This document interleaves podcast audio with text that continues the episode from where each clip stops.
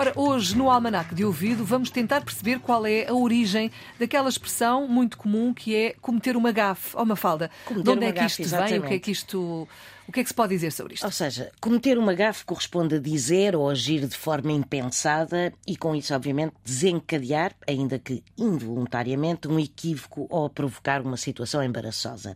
Gafe em português é um deslize, um disparate, uma tontice, mas a palavra vem do francês e corresponde a uma vara com um croque na ponta, ou com vários croques, uma espécie de arpão, que era usado para manobrar uma embarcação ou ainda para alcançar, para recolher, por exemplo, cordas ou outros objetos que caíam na água.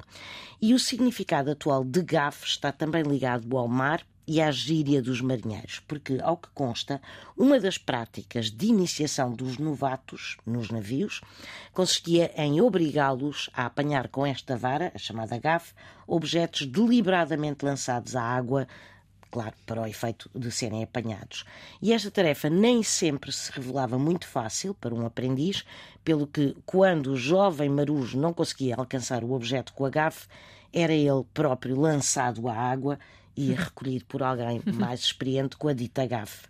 Obviamente, isto gerou cometer uma gafe. Muito bem, está explicado. Obrigada. Mafalda Lopes da Costa é assim o almanac de ouvido que eh, passa por aqui na Antena 1 sempre a esta hora e que fica também disponível para ouvir na RTP Play.